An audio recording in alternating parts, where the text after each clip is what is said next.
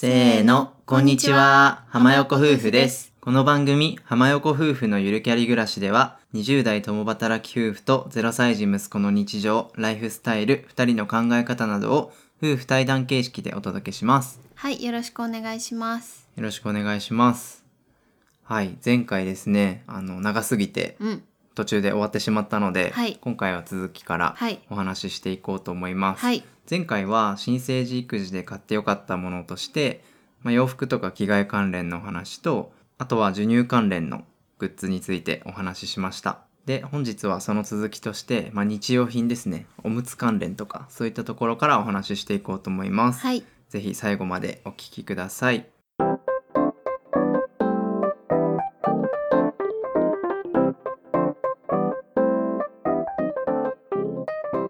はいそれでは本編始めていきましょう、はい、では早速ですねじゃあ日用品から、うん。じゃあ妻さん紹介お願いしますまず一つ目は、まあ、これは絶対皆さん買うと思うんですけど、新生児用のおむつは買いましょうというか買います。買いました。何系それ？過去いや系？3パターン用意してみた。活用したの、そう。まあでもあの大量に買うのはちょっと注意かなって思ってて結構おむつとかそういう日用品って大量にね買うと安かったりするじゃないですかネットとかで。でもあの新生児用のおむつって本当に早ければ1ヶ月しか使わないし、まあ、あと産院とかなんかその出産お祝いボックスとかなんかいろんなところでもらうこともあると思うんですけどその中に結構試供品がね大量に入ってるんだよ。私たちもさ結構20枚30枚ぐらい試供品あったじゃん。うん最初の方だからなんかそれもあるのであんまり買いすぎなくていいかなと思います、そうだね。うん、2パックぐらいかな、うん。うん。最初買うとしてもうん。かなって感じな気がする、なんか試供品で思い出したんですけど、うん。なんか Amazon のうん。ベビーレジストリっていうサービスがあって、妊婦さんにぜひおすすめしたいんですけど、うんうんまあ、なんかマタニティ用品とか、うん。あと妊娠してすぐ使うものとか、うん。そういうものをなんか安く買えたり、うん。出産準備お試しボックスっていうのがあるの、うんうんうんでそれでなんかサンプルが詰まったやつがあうんうん。なんか実質無料でもらえるみたいなやつで割とプレママプレパパには有名なサービスなんですけど、うん。もしねまだ妊娠中でうん。知らなかったよっていう人がいたら、うん。ぜひやってみるとサンプルでおむつがさ5種類ぐらいもらえるじゃん、うんそういろんな種類が入ってるので割といいよね。12枚ずつ入ってるんで試せるのでうんいいです。うん。登録方法とかブログに1回書いたので、うん。URL 貼っておくので、うん。もし興味があればはい、見てみてください、うん、でじゃあ2つ目うん、は、まあ、これも定番中の定番ですけどお尻拭きは買いました。うんうん。でお尻拭きは腐るもんじゃないしこれはずっと使うので箱買いでいいと思います、うん。赤ちゃん本舗とか、まあ、それこそアマゾンとかでドーンって1個買っちゃっていいと思います。うん。うん。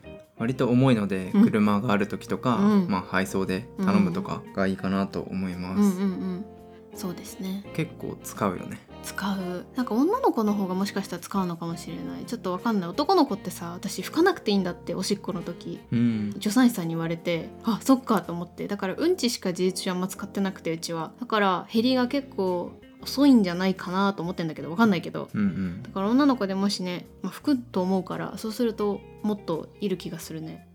うんうんうん。そうだんな感ねじですあとお尻拭きにつける蓋うんうんうん。もなんかあると便利らしくて、うん。我が家は買いました、ううんん100円とか200円ぐらいだったっけ、そんなもん。うん、100均にも売ってると思うんですけど赤ちゃん本舗とかだと粘着がもうちょっといいやつ。100均のって結構その何回かさお尻拭きをこう使い終わったら次のにもう一回それ付け替えるんだけどそうすると2回とか3回でダメになっちゃうけどちゃんとしたやつは結構持ちますみたいな口コミがあってそれで使ってるけどまだ使えてるよね。うんウェットティッシュとかの口についてるようなやつ？そうだね。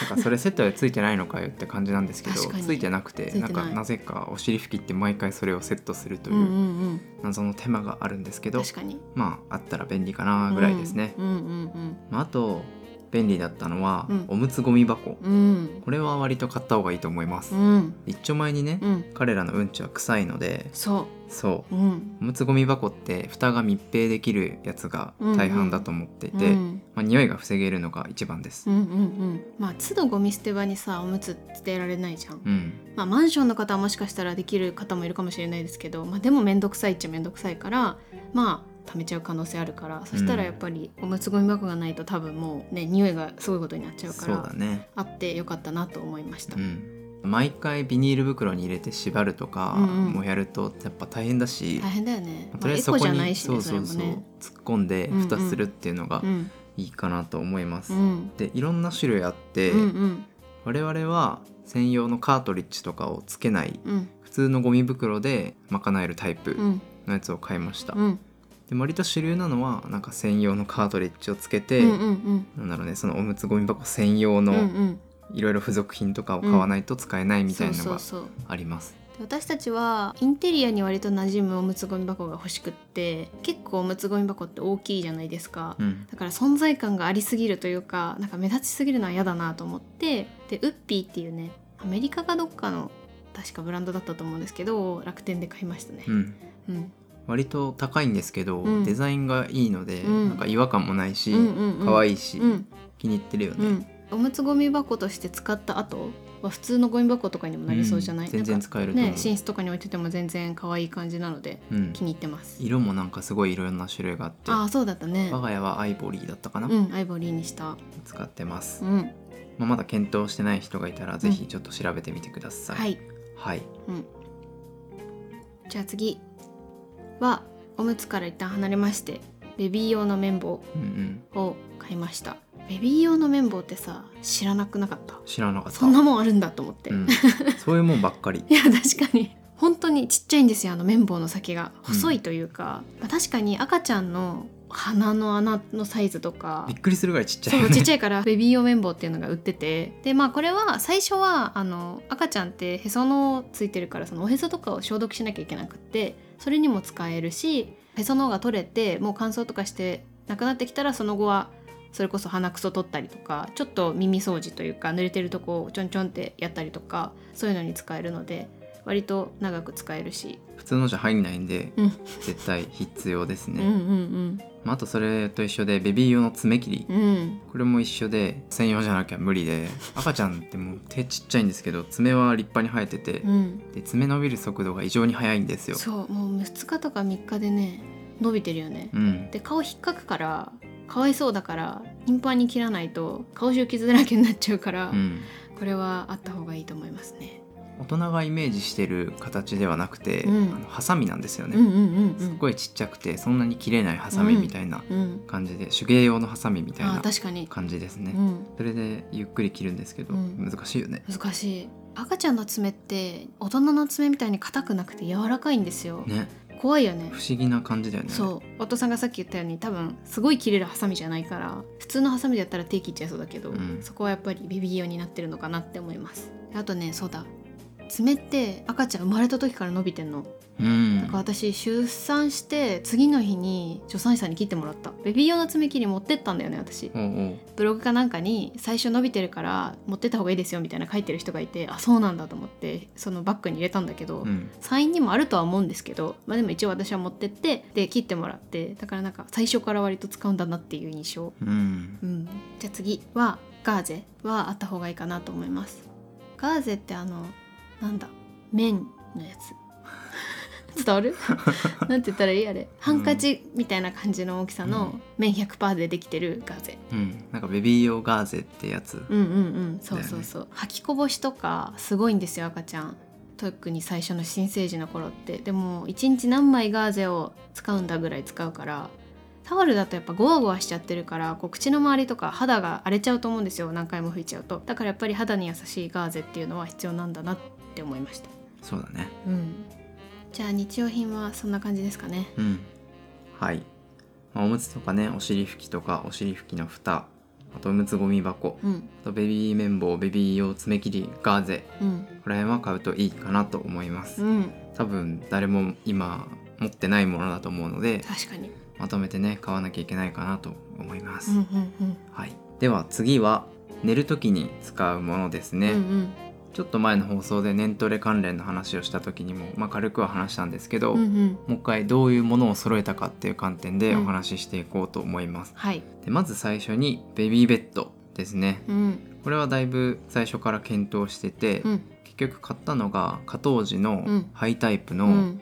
扉が開くタイプのベビーベッドです、うん。うん標準サイズを買いました。うん。うん。ミニと標準があるんだよね。そう2つあります。うちは割と長くベベビーベッドで寝てほしいなっていうのがあったのでもちろんミニでも結構長く使えますよって書いてあるらしいんだけどめっちゃ窮屈に見えるらしいんだ。だから標準の方がいいかなと思って、うん、標準のハイタイプ買いました。ハイタイプのうん。結構おすすめで、うん。やっぱり腰が痛くなるんですよね。そおむつ替えとかやっぱり遊んだりとかあやしたりとかでもうんかがむのう、で、うん、毎回ねかがんでると本当に腰がやられる。そあと着替えとかもう、ね。う、ん。なのでハイタイプがおすすめです、うん。まあ、立ってちょっとかがむぐらいでうん。おむつとか着替えとかできるので、うんすごく便利ですね、うんうんうん、おむつ台を変える方もいると思うんですけど、まあ、それだったら全然ハイタイプのベビーシートじゃなくておむつ台でいろいろそういうことができるから、まあ、でもうちはおむつ台とベビーベッド2つ置くと結構場所取っちゃうからもう1個で完結したくってハイタイプを買いました。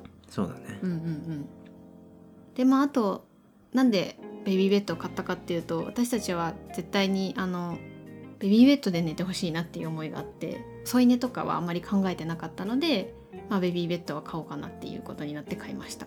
結構そのいろいろ見てると実際ベビーベッド全然使いませんでしたとかベビーベッドは買わなくてよかったですっていうことをおっしゃるそのお母さんとかお父さんの口コミって結構あるんですけど、まあ、それは本当家によるなと思ってもちろん添い寝でやるんだったらおむつ替えの時ぐらいしか使わないみたいな。そうすると高すぎる買い物だなみたいな、うん。それはそうだね。そうそうとかになっちゃうからやっぱそこはご家庭の方針というかどうやって寝かしたいとか、そういうことによって結構変わってくるなとは思います。そうだね。うん、確かにそれにしてたら絶対いらないよね。いらないよね。それにしては高いじゃんだって買うの。うん。まあ、ベビーベッドってレンタルもよくやってるので、うんうんうん。とりあえず試してみたいなっていう人はレンタルするのもいいかなと思います、うんうん我々みたいにもう1年以上使うだろうなって思う場合は、うん。うん買っても損はないかなと思います。そうだね。おむつ替えの時だけってなるんだったら確か最初の3ヶ月とかうん。借りて、まあ、その後は結構おむつ替えの頻度も減るし、ね、下でやってもまあいいかなぐらいになるかもしれないから、ね。確かにレンタルもありか。も。うん。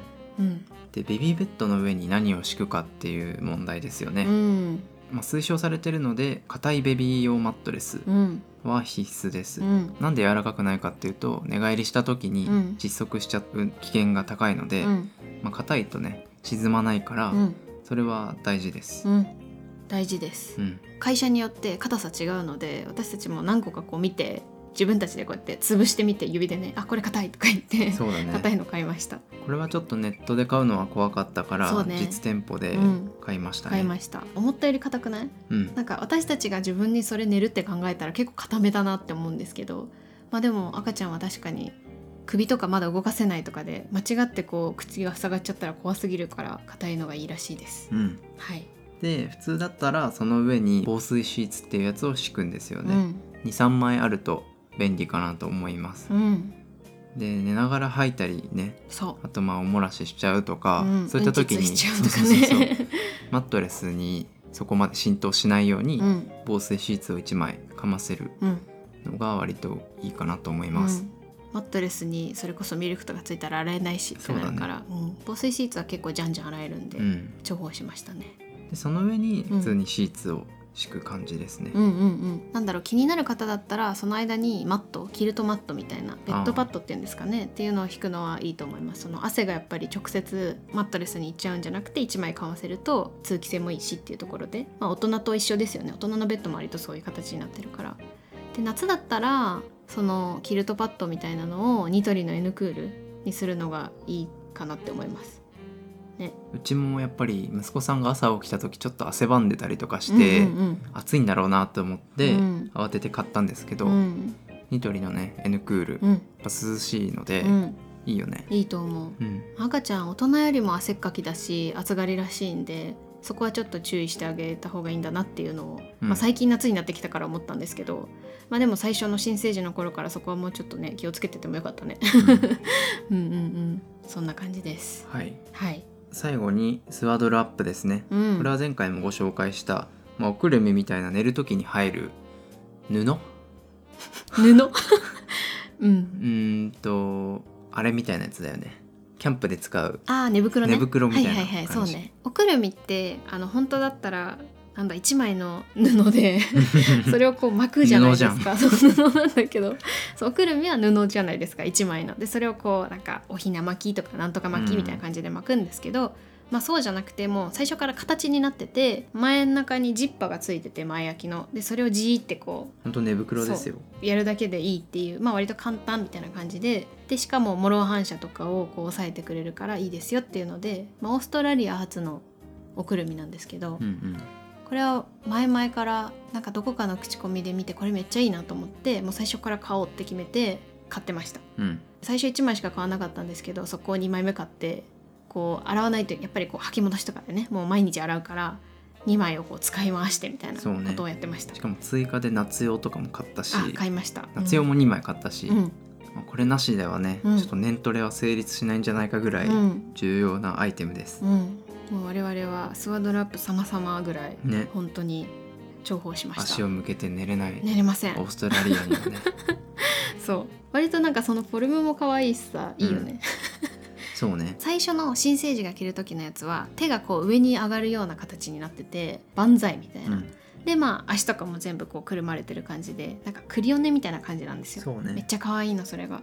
見た目も可愛いし、うんやっぱり赤ちゃんが寝やすいように設計されててそうそう寝る時に手がビクってなるのをモロ反射って言うんですけど、うんうん。それで顔ぶっちゃったりね、うん。そういった時に起きちゃうから、うん。それを防止してくれるっていうのもあるし、うん。あと多分ぴったり感。うんうん。くるまれてるっていうのが赤ちゃんは好きなので、うん。まあ、抱っことかねうんうん羊水にいた時もくるまれてる感じだったから、うんそれでね夜寝やすいっていうのでうん。夜通し寝てもらうためにはすごくいいアイテムかなと思いました。もう我々は退院後から使ってうん。ますそうね。うん、スワドラップは毛布がいらないので窒息の危険がないっていうのも我々が導入した理由うん。というか買った理由ですね。そうだね。それも結構大きくて、うん、赤ちゃん寝る時にうん。毛布とか、うん。あと枕とかね、うんうん。まあしてる人もいると思うんですけど、うん。ちょっと窒息の危険とか、うん。寝返りした時にうってなるとね、うんうん、危ないから、うん。もうそれをスワドラップ着せれば、うん。首まで覆ってるので、うん。まあ、暖も取れるし、うん寝やすいし、っていうので、うん。すごく便利です。うん。はい。では寝る時関連はもう一度ご紹介すると、まあ、ハイタイプの扉が開くタイプのベビーベッドとその上には硬いベビー用マットレス。で夏だったら 夏だったら。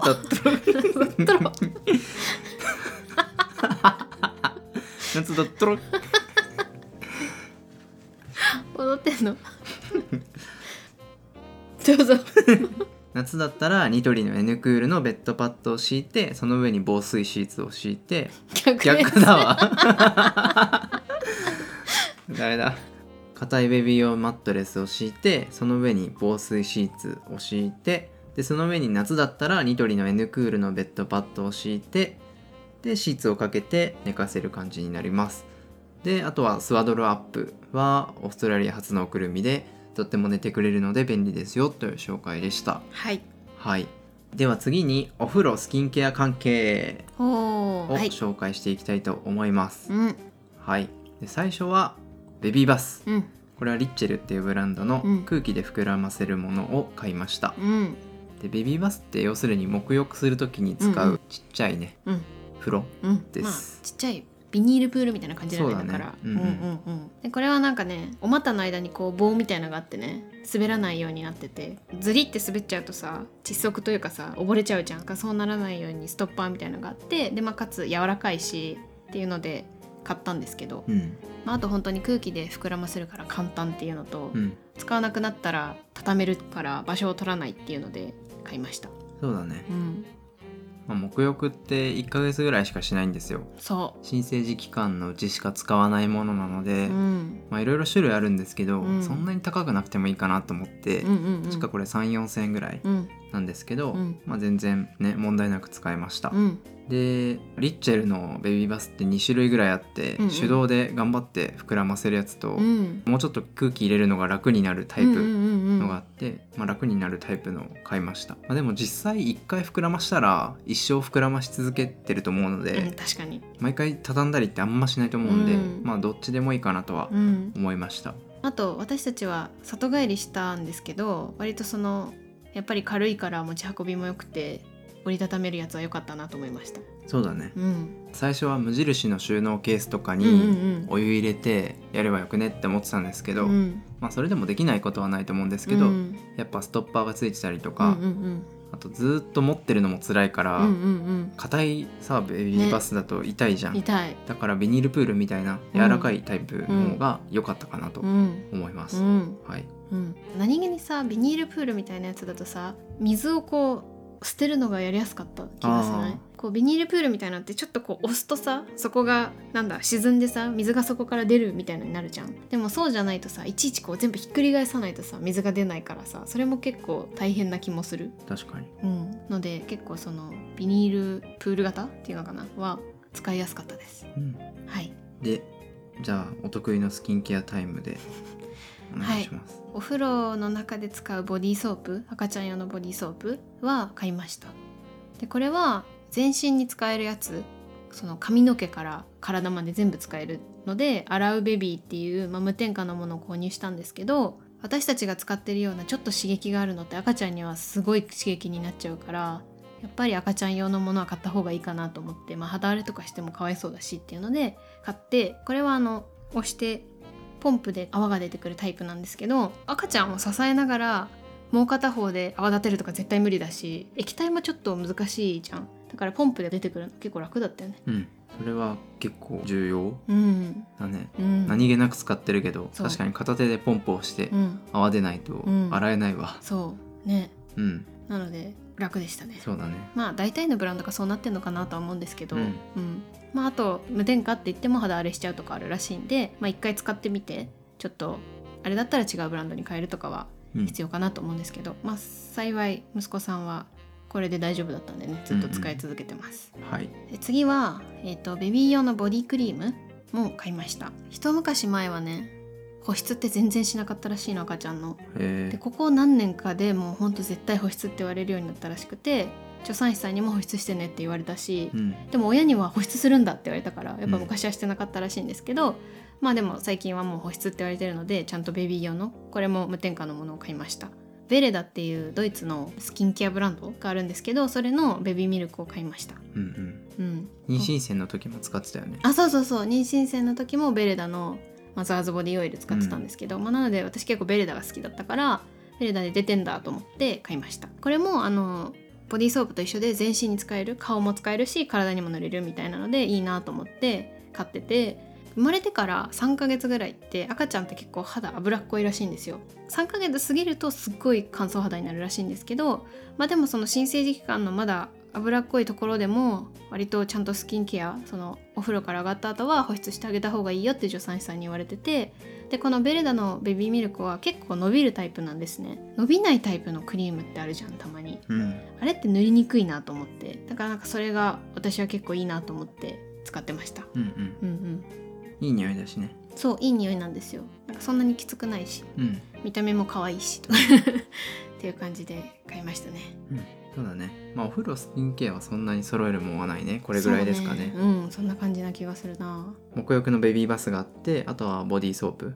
赤ちゃん専用のものがあるといいんですよっていう話と、うん。あとベビー用のボディクリームんがあると便利ですよっていう話ですね、そうですね。あとなんかベビー用の一応タオルみたいなの使ってるよね。あー使ってる。お祝いでねいただいて。そポンチョみたいになってるんですよ。ううんなんかちょうどベビーが収まるサイズで、うん。なんだろうフードがついてて、うん。横長というか、マント型になっててああれっぽい。なんかさく小学校の時にうちらが使ってたプールあーわプールの後に使うやつみたい懐かしい。なんていうのあれ。なんかわかるよ。変身マントみたいなさそうそうそうそう。あん中で脱げるやつあでしょ。そうそうそうそう。まああの前のパチパチみたいなのはないんですけどはいはいはいはい。赤ちゃんのは。でもなんか形は似てると思う。あれ一生見ないね。もう20年ぐらい見てないね。見てない。あのタオル。懐かしくないあれ？懐かしい。いろんな柄のあるよね。あるあるある。そうあんな感じですよ、うんうん。であれでこうくるめるので簡単に、うん。だから結構あれはいただいてね。毎日使ってて、いいプレゼントだったね、うん、確かに。自分じゃちょっと買わないかもしれないですけど、そうだよね。割と高い気がジェラピするし。フケだっけ？ァミリアだったと思う。ファミリアか。高いと思う。そ